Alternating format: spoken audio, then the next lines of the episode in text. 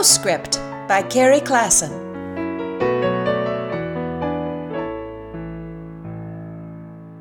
The septic guy can't find the cover.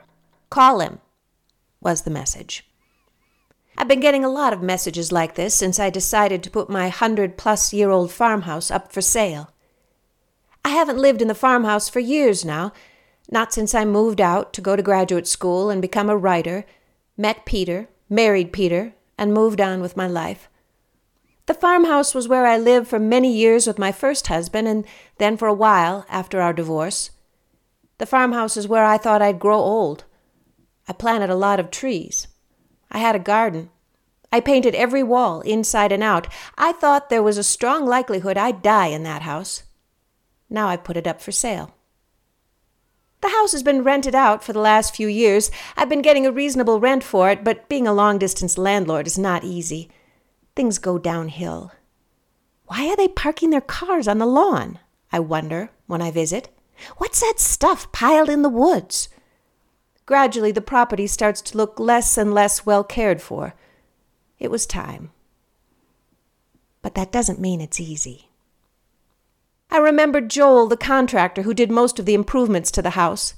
Joel was a perfectionist and a terrible estimator of his time, so the work ended up being far more beautiful and far more expensive than anyone anticipated. But I can't say I did much to discourage him.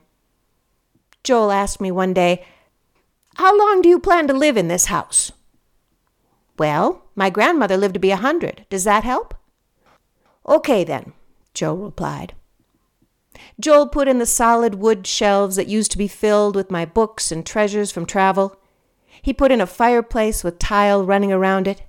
He patched the upstairs floor where a wall was removed with wood he took from the closet so it was impossible to tell it had been repaired, then found nearly matching wood to repair the back of the closet, just in case anyone should look.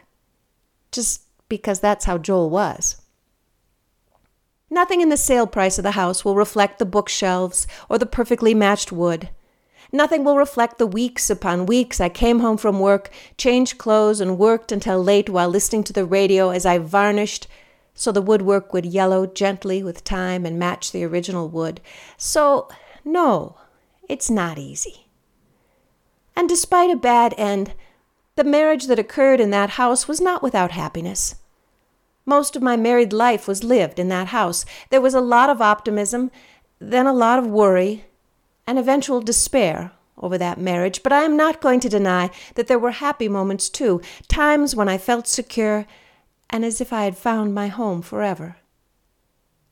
I called the septic guy Jack and told him where to find the cover. I am sure there will be more calls. But right now, I'm just hoping the house will sell to someone who loves it. I'm hoping one day they'll notice the handiwork on the bookshelves. Maybe they'll like the woodwork. Maybe they'll admire the tiles around the fireplace on a cold winter night. I want someone to fill the old house with books and treasures and happiness and feel as if it is a home they could live in for a very long time, maybe forever or however long forever lasts. Till next time, Carrie.